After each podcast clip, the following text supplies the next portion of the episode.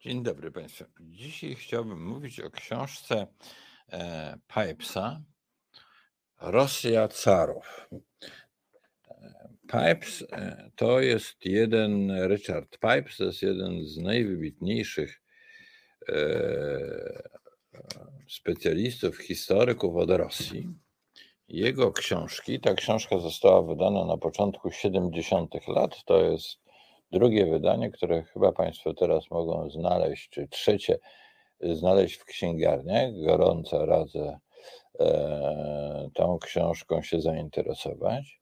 Ale to była rewolucja w owym czasie w badaniach nad historią Rosji i w ogóle nad Rosją, ponieważ sięgnęła ona w bardzo dużym stopniu do kwestii społecznych, struktury społecznej, e, psychologii, poszczególnych warstw i tak dalej, i tak dalej, a nie jak wcześniej takie powtarzanie politycznej e, historii Rosji, z czego wynikało, że Rosja jest wielka, niezmienna i tak dalej. I było to uleganie w dużym stopniu dawniejszym e, takim stereotypom jeszcze z czasów Rosji carskiej, czasem kwestionowanych z uwagi na antykomunizm, zrozumiały antykomunizm e, zachodnich e, historyków. Pipes podniósł studia nad Rosją do znacznie wyższego poziomu, a dodajmy, że to jest historyk pochodzący z Polski. E, jego rodzina, polscy Żydzi, wyemigrowali w 1930 1909 roku z Polski. E, Pipe związał się później z uniwersytetem, uniwersytetem w Harvardzie. Miał bardzo wielu polskich znajomych i polskich przyjaciół i cały czas e, podkreślał, że mm, jego rozważania zawdzięczają dużo e, kontaktom z polską szkołą historyczną na temat Rosji, jaka i Rosji sowieckiej jaka kształtowała się w II mm, Rzeczypospolitej. A więc Pipes dokonał bardzo poważnej rewolucji i przełomu w tych studiach nad Rosją. Ale mm, dlaczego teraz chcemy do tej książki wracać? Nie tylko dlatego, że Państwo jak już Państwu, jak już powiedziałem, macie tą książkę znowuż w księgarniach. E, warto dodać, że ta książka Rosja Carów ma swoją kontynuację e, w kolejnych tomach o rosyjskiej rewolucji, e, zarówno tej lutowej, jak i tej bolszewickiej, jak i o w Rosji tej stalinowskiej, bardzo krytyczna i bardzo ważna praca w swoim czasie oddziałująca na zachodnią opinię publiczną w dużym stopniu, podobnie jak e, książki, jak Gułak e, Sołżenicyna. No ale dzisiaj przypominamy Pipesa, e, dlatego że rozpoczyna się bardzo ważna dyskusja, co będzie z Rosją po ewentualnym jej rozpadzie, jeżeli poniesie porażkę. E, przypomnę może, teraz poproszę o okładki książek, które żeśmy tutaj omawiali. E, poprzednim razem, jeszcze troszkę wcześniej, e, Janusza Bugajskiego, Failed State How to Rebuild Russia. To jest ukraińska książka, czy też trzecia taka książka Pola Globe Russia in, Russia in Decline. A więc bardzo poważne ośrodki. Ukraińcom, no może będzie ktoś sceptyczny i nie będzie wierzył, że się Rosja rozpadnie, ale już tym amerykańskim ośrodkom, takim jak Jamestown Foundation, kiedy oni dyskutują od lat o tym, jak się Rosja będzie rozpadać, można wierzyć, że są to, czy ona się rozpadnie, czy nie, ale że są to bardzo poważne rozważania, które należy brać pod uwagę. I otóż Pipes zadał bardzo ciekawe i inspirujące pytanie w swoim czasie. A mianowicie, na ile Rosja carska mm, się e, inaczej, na ile Rosja sowiecka jest kontynuacją Rosji carskiej. To znaczy, na ile tutaj w historii Rosji mamy pewną kontynuację. Ja od razu dodam, że chciałbym tutaj te pytanie rozszerzyć, będę o tym dalej mówił. Na ile Rosja e, putinowska, ta dzisiejsza, na ile ona jest kontynuacją Rosji sowieckiej, a na ile Rosji carskiej, a może tu jest coś nowego, no i jak to rozumieć, kiedy opowiadamy o historii Rosji? Oczywiście nie sobie amuzom gwoli jakichś akademickich rozważań, tylko żeby po to, żeby lepiej zrozumieć obecną e, sytuację. Powiedziałem, że Pipes, Richard Pipes, jego książki, jego prace to jest przełom w studiach nad historią Rosji. No, wtedy niekiedy, niekiedy mówiono o, o studiach sowietologicznych. Nie wiem, czy Pipes byłby zadowolony, ale często oczywiście i tak był traktowany. Dodajmy, że to był również doradca rządu amerykańskiego, odgrywający dużą rolę w kształtowaniu się polityki amerykańskiej, polityki Waszyngtonu wobec Moskwy w latach 80. E, A więc Pipes to są lata 70. i 80., no ale oczywiście studia nad Rosją się nie zatrzymały i tym drugim przełomem jest wkroczenie na scenę e, historyków, e, historyków ukraińskich, związanych też e, z Harvardem. Tu Harvard odgrywa bardzo ważną rolę w tych studiach nad Europą Wschodnią to podkreślam, bo u nas panuje często takie przekonanie, że my w Polsce to się najlepiej na Rosji znamy, bo jesteśmy tak doświadczeni i tak dalej. Chcę Państwu powiedzieć, że ja tak e, nie uważam, że w Polsce na temat Rosji panują najrozmaitsze stereotypy, a ten stereotyp najczęściej obecny to ja opisuję w taki sposób, że Polacy się wpatrują w Rosję jak królik węża, bardzo się jej boją, ale ona jest okropna, ale jednocześnie uważają, że ten e, okropny wąż może tego królika zaraz połknąć.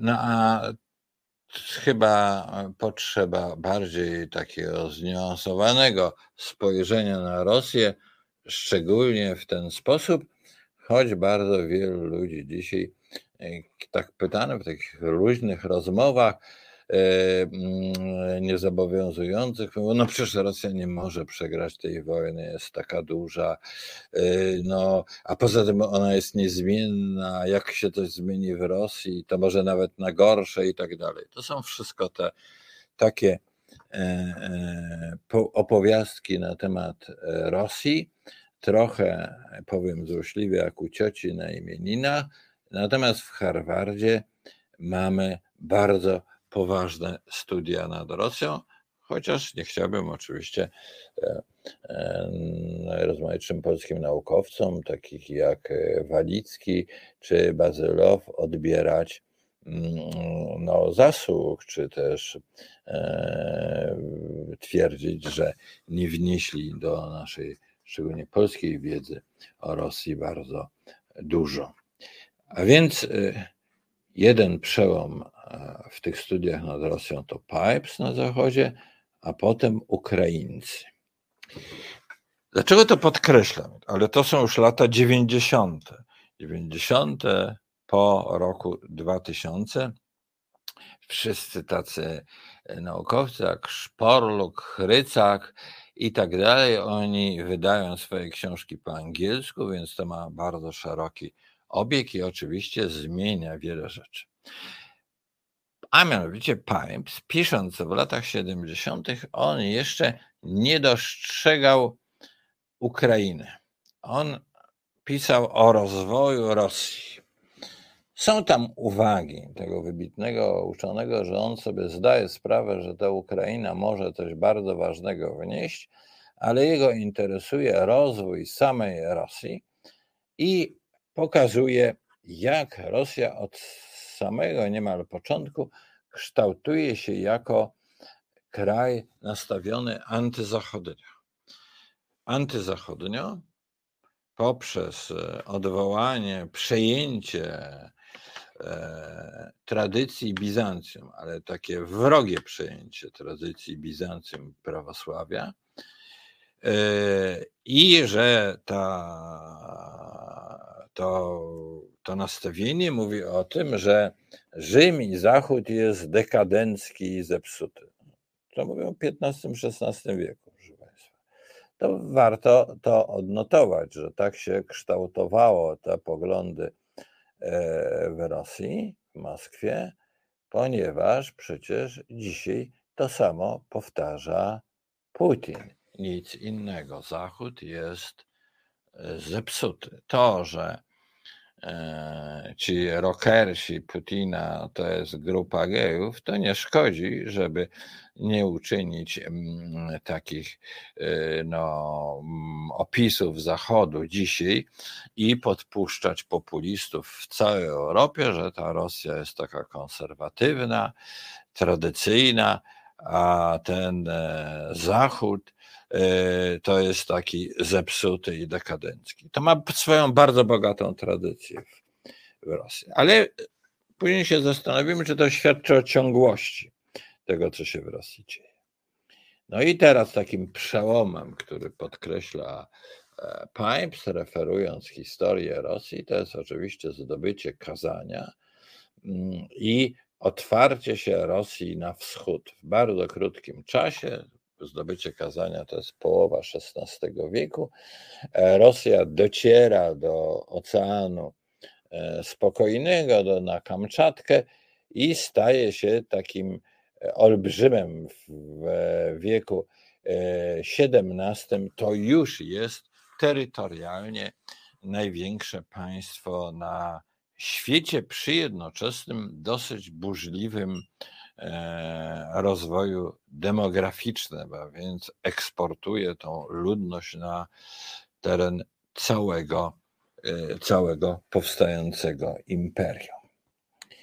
No tak, Pipes jest bardzo krytyczny i twierdzi, że w Rosji ani nie powstaje jakaś warstwa średnia, że warstwa kupiecka, ma charakter, jak on pisze, lewantyjski, to znaczy, że oni, y, że oni nigdy nie zyskują jakiejś świadomości e, dotyczącej, no, że są jakąś odrębną grupą, którą powinno, powinny być przypisywane jakieś przywileje, prawa.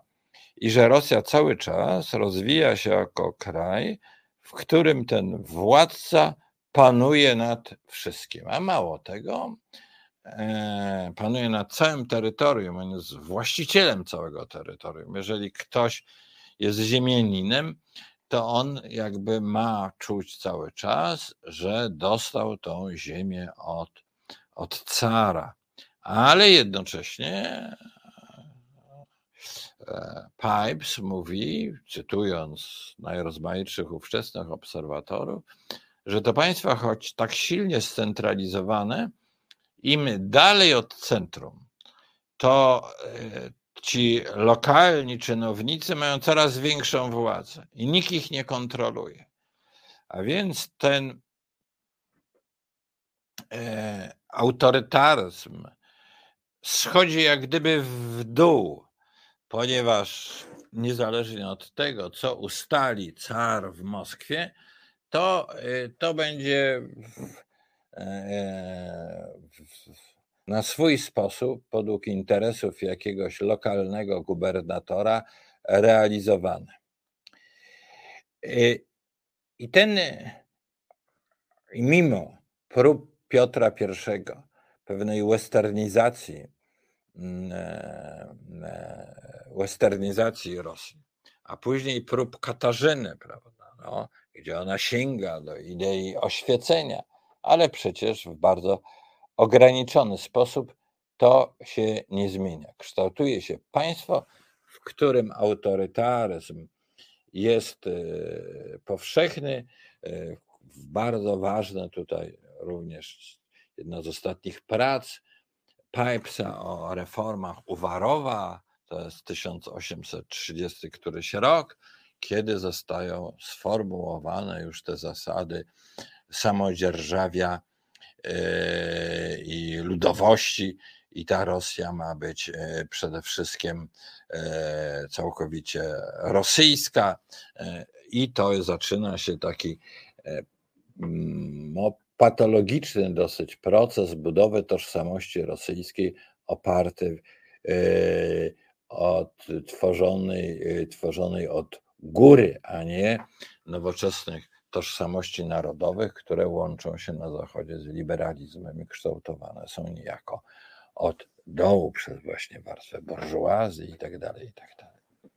A jednocześnie podkreśla Pipes, że cały czas tą e, warstwą społeczną, którą, którą się w szczególny sposób manipuluje, są chłopi, po rosyjsku hołop, to znaczy właściwie niewolnik, którzy są całkowicie właśnie, są w dużym stopniu niewolnikami, ale jednocześnie oni widzą tylko tego cara u góry i ten car e, jakby może tymi, tym buntem chłopskim w jakiś sposób cały czas grozić tym, którzy są między chłopami a carem, ten opis bardzo pasuje do jakiegoś współczesnych przejawów populizmu. I tak ta Rosja, ponosząc dwie bardzo poważne porażki w wojnie krymskiej, co powoduje,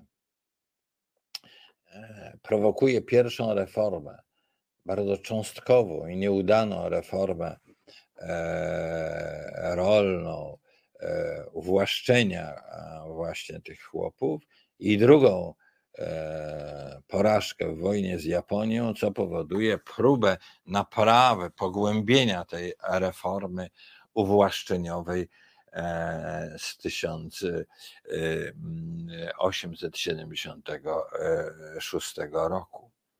Więc to wszystko to jest opis dosyć, jeszcze zwróćmy uwagę, opis dosyć ciemny opis Rosji. Rosji, która się nie potrafi wydobyć swego zacofania. I taki opis dał Pipes w latach 70., e, e, posługując się danymi społecznymi, opisując społeczeństwo rosyjskie, a nie tylko sam system władzy, czy też, jak niektórzy E, też opisywali Rosję poprzez kulturę, takie osiągnięcia e, rosyjskiej literatury i tak dalej, tu dopatrując się, że Rosja przecież to jest częścią Europy, no bo wiadomo, że e, Dostojewski, Czechow, Nikrasow i tak dalej, to są przecież Europejczycy. I no i teraz jest takie pytanie, czy Rosja sowiecka to jest kontynuacja Rosji carskiej. W jakimś stopniu tak, ale nie wszyscy tak sądzą. Taki polski wybitny publicysta e, e, Mackiewicz sądził, e, sądził inaczej, prawda, że tu jest pewien bardzo głęboki przełom, że to społeczeństwo rosyjskie następna głęboka porażka Rosji w I wojnie światowej i że tutaj pewne wyobrażenie jest takie, że następuje zemsta tej warstwy chłopskiej, którą to w Rosji tak lekceważono, męczono i tak dalej. I e, cały ten system się rozpada, a to, co z niego zostaje, i to podkreśla Pipes, to zostaje policja polityczna, ponieważ w tej Rosji carskiej jedynymi, którzy się w jakiś sposób buntują mają samodzielne stanowisko, to jest inteligencja. No ale inteligencja, nie jakaś warstwa społeczna, nie ma, nie ma szerokiego oparcia społecznego. W związku z czym wystarczy policja polityczna, żeby tych ludzi, tych inteligentów buntujących się, często oksydentalistów, zapatrzonych w Zachód, żeby ich spacyfikować. Wiecie, tą policję polityczną przejmują bolszewicy w dużym stopniu. Ja muszę powiedzieć, że ta dyskusja jest dosyć bardzo ciekawa. E, czy istotnie Rosja bolszewicka jest kontynuacją Rosji carskiej? Dyskutować na ten temat można w nieskończoność. Oczywiste jest, że Stalin po tym e, quasi-romantycznym okresie komunizmu, budowy, budowy socjalizmu w jednym kraju i tak dalej, przejmuje coraz więcej elementów e, tej idei rosyjskiej. Mało tego, tak jak Rosja carska jest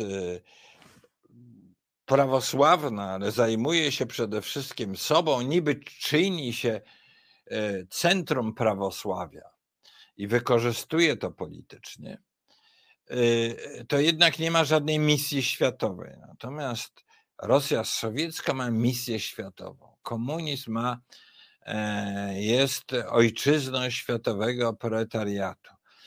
To, co robi Rosja, ma być wzorcem później dla całego świata który ma rządzić się zasadami e, komunizmu. A więc teraz teza by była taka, że mm, ta Rosja zyskuje pewną misję bardzo silną, quasi religijną, która nie była obecna, e, obecna w Rosji, w Rosji carskiej. Że to jest coś nowego w tym e, kraju, który się nazywał Związek Socjalistycznych Republik Radzieckich.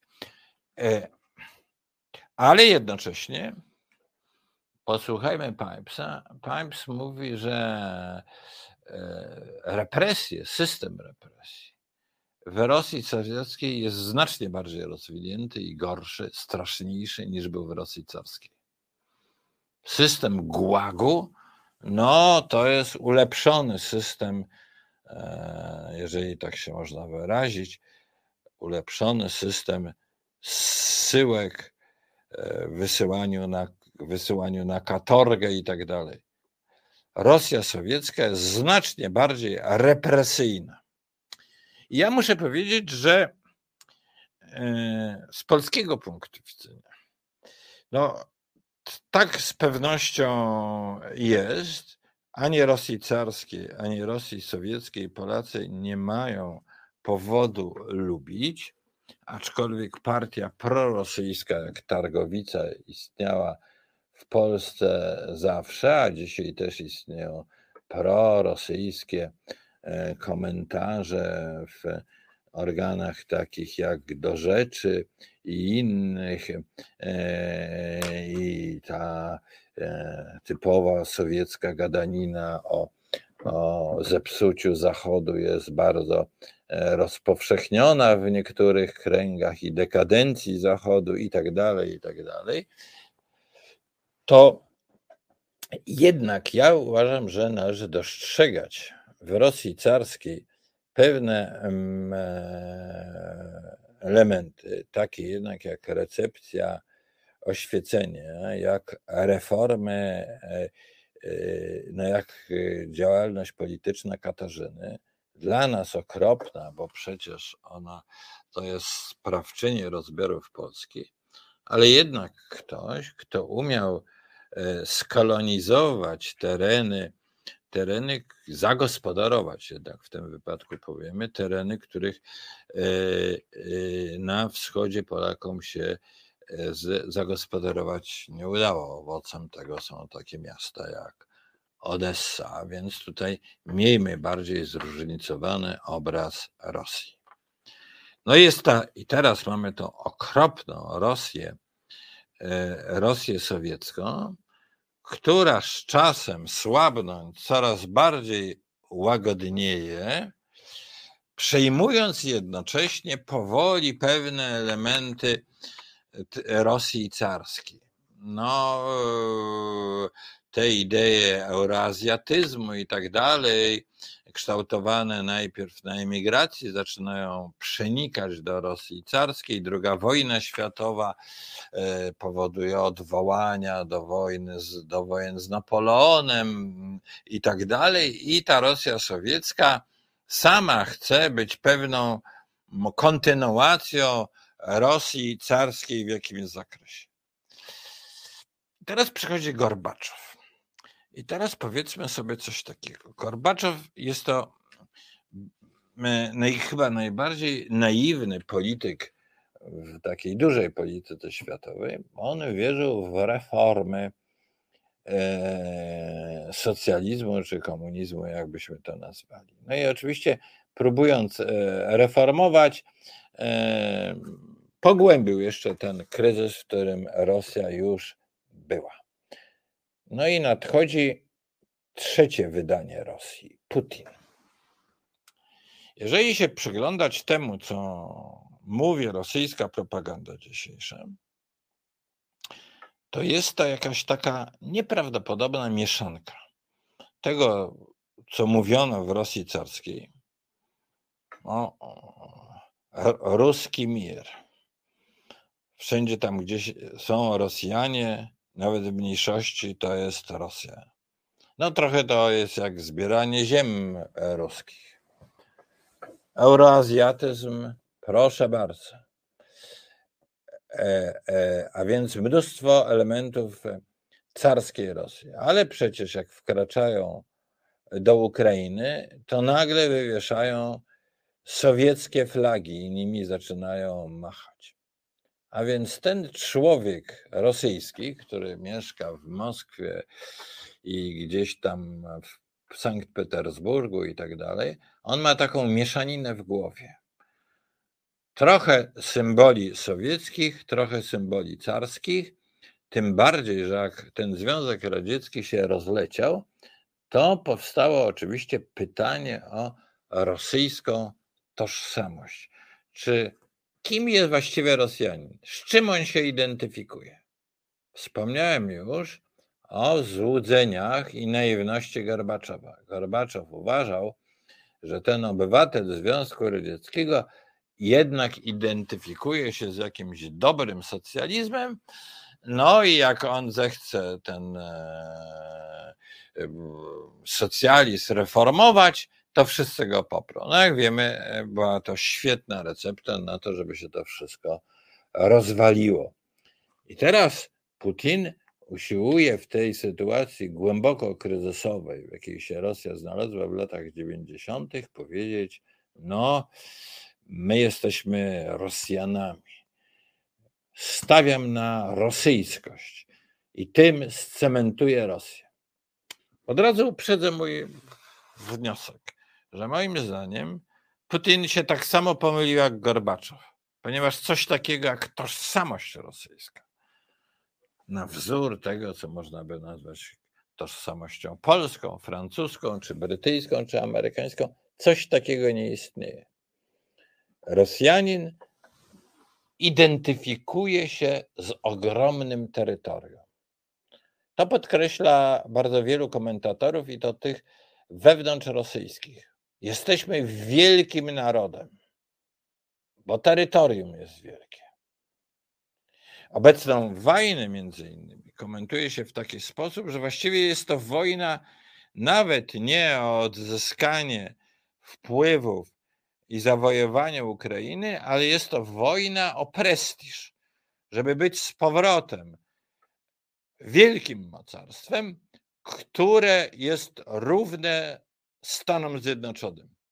No bo Rosja przegrała kolejną wojnę. Przegrała wojnę, przy, przypominy, krymską, wojnę z Japonią, przegrała pierwszą wojnę światową, a teraz przegrała zimną wojnę i, i oczywiście podkreśla jak tylko może swoje zwycięstwo w II wojnie światowej, no ale co to za zwycięstwo, jak potem nastąpiła taka porażka, jakim w tej wojnie zimnej zakończonej w latach 89-91. I teraz chodzi o to, żeby odzyskać prestiż. A prestiż można też odzyskać poprzez odzyskanie terytorium. Rosja nie ma żadnej poważnej dyskusji na temat własnej tożsamości, na temat przyczyn e, tej porażki, jaką przyniosła wojna światowa, ma natomiast dążenie do tego, żeby odzyskać swój prestiż. No i ja powiem tak. Złudzenie takie same to jest jak w czasach Gorbaczowa. Rosjanie nie wierzyli wcale tak mocno w socjalizm i okazało się wcale tak bardzo reformy socjalizmu ich nie pociągały. A również teraz jest tak, że wcale nie mm, ta tożsamość rosyjska nie jest aż tak atrakcyjna dla Rosjan, jak się, tak, jak, się to wydaje. No, niby jak Putin zaatakował Krym, to mu się słupki podniosły, ale w tej chwili wojna zaczyna ta już na poważnie zaczyna trwać. Na chwilę się słupki podniosły, ale jak wielu wskazuje, ten entuzjazm w Rosji jest dla wojny nie jest aż taki duży, a jak ktoś słusznie ostatnio w jakimś komentarzu napisał, i to też był Rosjanin, e, e, że Rosjanie popierają tę wojnę wtedy, kiedy siedzą na kanapie, ale nie, nie wtedy, kiedy mieliby dostać powiastkę do wojska i pójść do armii. A więc rosyjska tożsamość rozpada się. No i e, reformy lat 90., e, nieudane w każdym razie jako reformy e, demokratyczne, następnie taki lukier nowoczesności, jakie zyskały te główne miasta rosyjskie, Sankt Petersburg, Moskwa przede wszystkim, gdzie mm, ta zewnętrzna konsumpcja wakacje mm, e, w kurortach europejskich, podróże i tak dalej. Przydodajmy wszystko przy bardzo dużym rozwarstwieniu społecznym. Wszystko to zdawało się nadawać e, Rosji taki zachodni look. No, ale to tylko pozory, tak samo jak z tymi reformami Piotra e, I, czy też z tym powierzchownym oświeceniem E, Katarzyny e, Wielkiej. A więc jednocześnie brak jakichkolwiek struktur obywatelskich i odsłonięcie też przy tych takich mikroskopijnych dawkach liberalizmu, odsłonięcie kolonial, kolonialnego charakteru imperium, ponieważ nawet te takie minimalne dawki y, liberalizmu pozwoliły poszczególnym etniom, narodom, tym, które są skolonizowane, jakoś zadbanie po trosze o, swoją, o, o swoje tożsamości, co od pewnego momentu, od pewnego momentu Putin zaczął tłumić. No więc poprzednim razem zadaliśmy sobie pytanie, podług w jakich granicach, jak Rosja się może rozpadać. A teraz zadajmy sobie inne pytanie. Jeżeli Rosja jest taka słaba, to co może się wydarzyć z mentalnością rosyjską, z ideą rosyjską po tym, jak ona się zacznie rozpadać? Ale e, o tym po przerwie. Natomiast ja chciałem bardzo podziękować panu, panu Albinowi Druz za poparcie, e, sponsorowanie e, tej audycji. E, to jest bardzo przydatne, bo to wszystko studio i tak dalej, to wszystko kosztuje. Ja chcę powiedzieć, że ja pracuję tutaj społecznie. Mam 73 lata i sprawia mi to wielką satysfakcję, że mogę z Państwem rozmawiać, słuchać Waszych komentarzy i mi dysponować taką, mm, takim forum. E, ale pan Albin Drus finansuje to przedsięwzięcie i bardzo mu jesteśmy wdzięczni za to i powiem, że coś takiego jest bardzo potrzebne. A więc teraz przerwa, a po przerwie co może się dziać z kulturą rosyjską po ewentualnym e, rozpadzie czy porażce Rosji? Katarzis. Wszyscy mu mówią, że księża są źli, a kościół trzeba spisać na straty. A jednak Radosław Gruca na przekór wszystkim stara się udowodnić, że świat nie jest taki czarno-biały. W programach często docieramy do prawdziwego jądra ciemności. Jednak po nocy zawsze przychodzi dzień. O 19 w każdą środę. Radosław Gruca i jego śledztwa w resecie obywatelskim. Proszę Państwa, co będzie, kiedy Rosja poniesie porażkę? Niektórzy mówią, to jest niemożliwe. E, e, bo przecież żadne czołgi na Plac Czerwony nie wjadą, tak jak wjechały do Berlina. Prawda? E, w 1945 roku. Rosja się terytorialnie rozpadnie. Też niemożliwe. No więc ja twierdzę, że rzeczywiście jest nieprawdopodobne nie ma, żeby jakiekolwiek czołgi wjechały na Plac Czerwony, ale Rosja może się terytorialnie rozpaść i będzie to Federacja Rosyjska i będzie to odpowiednik pełnej i głębokiej i fundamentalnej porażki, która musi sprowokować w Rosji bardzo poważne wewnętrzne przemyślenie, ponieważ jeśli tożsamość rosyjska w gruncie rzeczy jest tak słaba, podtrzymywana przez media, szowinistyczne okrzyki tych propagandzistów kremlowskich, wojna popierana jest przez tych, którzy siedzą na kanapie, ale bynajmniej wcale nie chcą w niej brać udziału i tak dalej, i tak dalej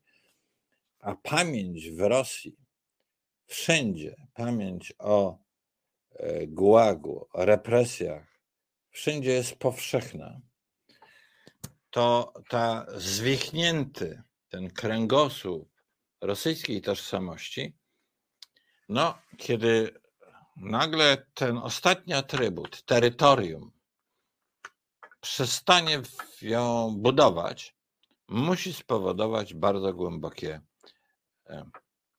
jakieś przemiany wewnętrzne. Ja się zajmowałem bardzo długo Niemcami.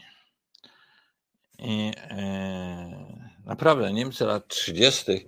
to nie jest tylko e, nazizm, e, narodowy socjalizm. To jest tak, że coś znacznie więcej. To jest finał całego rozwoju myślenia o Niemczech od XIX wieku.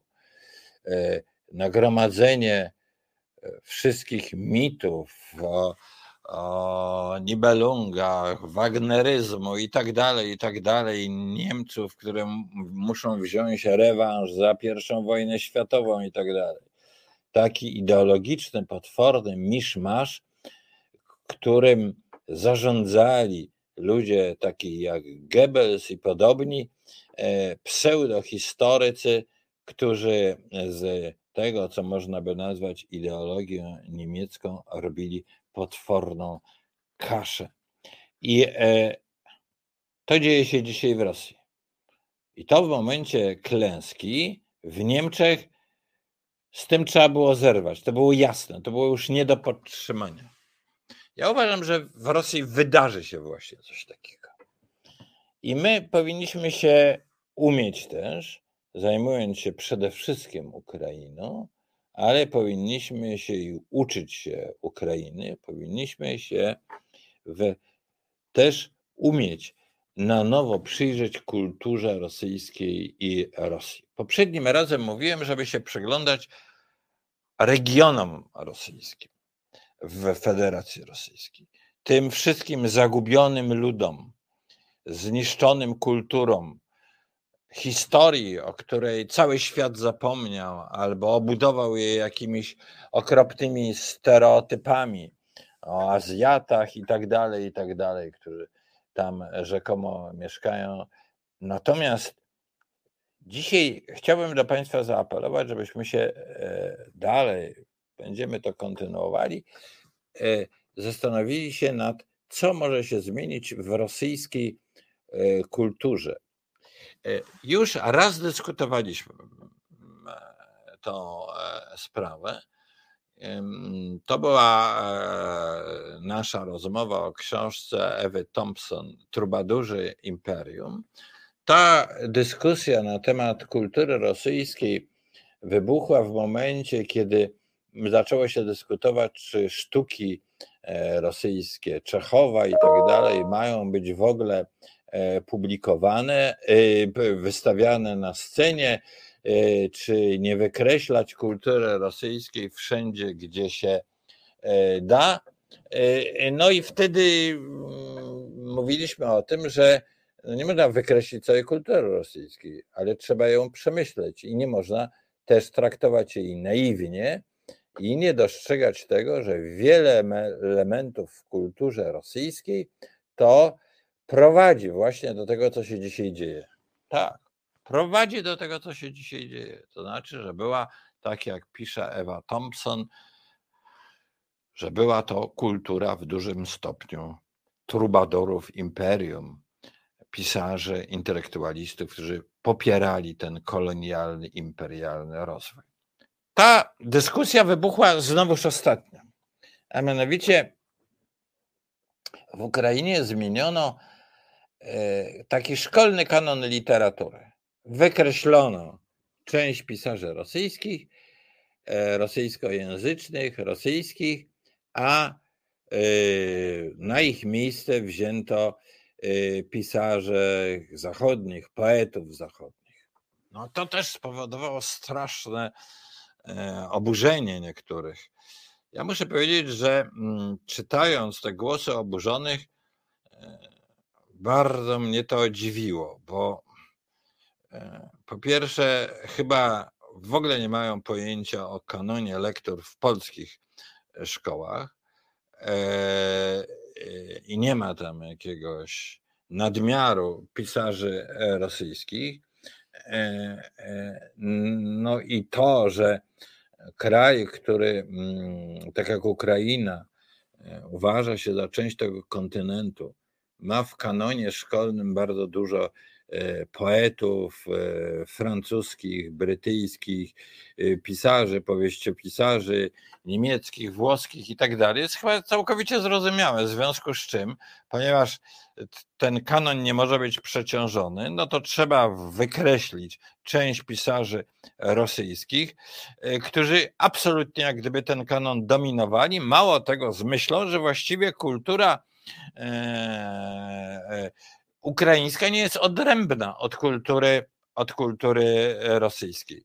No, taki to był plan układania kiedyś, prawda, e, e, tych programów e, szkolnych. No I z tego się Ukraina wyzwala. No, Rosja zostaje w jakimś stopniu trochę odrzucona. My też powinniśmy zrozumieć, że w naszym kanonie muszą dokonywać się zmiany, bo trzeba wprowadzić pewną e, ilość utworów e, ukraińskich e, do naszego kanonu, czy też w jakimś stopniu białoruskich, nauczyć się, że to są jednak osobne kultury, podmioty, a w związku z czym trzeba trochę zmniejszyć ten zakres tego, co jest w naszym kanonie rosyjskim. Ale przede wszystkim trzeba ten kanon cały na nowo przeczytać. Zobaczyć, no właściwie e, na ile kultura rosyjska współgrała z imperium. I teraz przychodzi ta analogia z Niemcami, ponieważ po roku 1945 zadano sobie to pytanie. To pytanie zadali sami Niemcy i wybitnych utworach, e, takich jak Jaspersa, pytanie o winy i tak dalej, to zostało bardzo radykalnie e, postawione. Ja myślę, że znajdą się Rosjanie, którzy to bardzo radykalnie e, postawią. Już dzisiaj tacy pisarze krytycznie rosyjscy są, będziemy o nich z czasem też, też mówić, ale musimy się nauczyć pewnego krytycyzmu wobec kultury rosyjskiej. Ja na przykład, powiem Państwu, jestem niezwykle krytyczny wobec Dostojewskiego.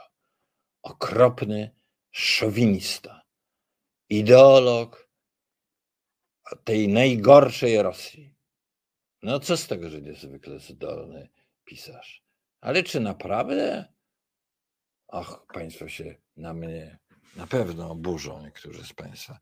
Czy naprawdę aż tak genialny pisarz, czy też ta ostrość, jaka go cechuje, ostrość e, w no, prezentacji dosyć szowinistycznej, skrajnie tradycjonalistycznej, rosyjsko-centrycznej ideologii uczyniła go tak znanym przy poparciu Rosji, która swoją kulturę postanowiła w najrozmaitszy sposób wykorzystywać propagandowo i czcić. No, spróbujcie Państwo e, takiemu przeciętnemu szowiniście rosyjskiemu powiedzieć coś złego o, o Dostojewskim. Wow, usłyszycie straszne oburzenie. A więc czeka nas bardzo poważna robota, ponieważ do rozpadu Rosji trzeba się naprawdę dobrze przygotować. Poprzednim razem mówiłem, zacznijmy uczyć się historii regionów Federacji Rosyjskiej. Odkryjmy te wszystkie zdominowane i skolonizowane kultury. A dzisiaj chcę powiedzieć, zacznijmy czytać kanon rosyjski na, w nowy sposób. A jeszcze ta robota jest tutaj ogromna. Przecież cały czas musimy się uczyć, czym jest Ukraina i jaki jest kanon ukraiński. Co potrzebujemy, żeby wprowadzić do programów szkolnych, co po, potrzebuje polski inteligent, żeby przeczytać, to znacznie więcej przecież niż kanon szkolny z kultury ukraińskiej. Jaki jest stosunek tego, co jest ukraińskie, do tego, co rosyjskie, co jest mało zrozum często zrozumiałe. Ja ostatnio miałem kilka takich dyskusji i pytań, czy Gogol był Rosjaninem, czy e, Ukraińcem. Teraz nie będę tego rozstrzygał, E, w każdym razie Gogola Ukraińcy z kanonu swojego nie wycofali, chociaż był pisarzem rosyjskojęzycznym. A więc, proszę Państwa, mamy przed sobą ogromną pracę do zrobienia, intelektualną, w bibliotekach. Trzeba kupować książki też do własnych bibliotek prywatnych i je czytać. I ja powiem tak, ostatnio ktoś mi powiedział, dostał książkę i mówi, że je przeczyta podczas wakacji. A ja chciałem powiedzieć, proszę Państwa, ktoś, kto nie czyta przynajmniej jednej książki w tygodniu, no, nie będę tego komentował. Ja nie czekam na wakacje, żeby przeczytać parę książek. Dziękuję Państwu bardzo.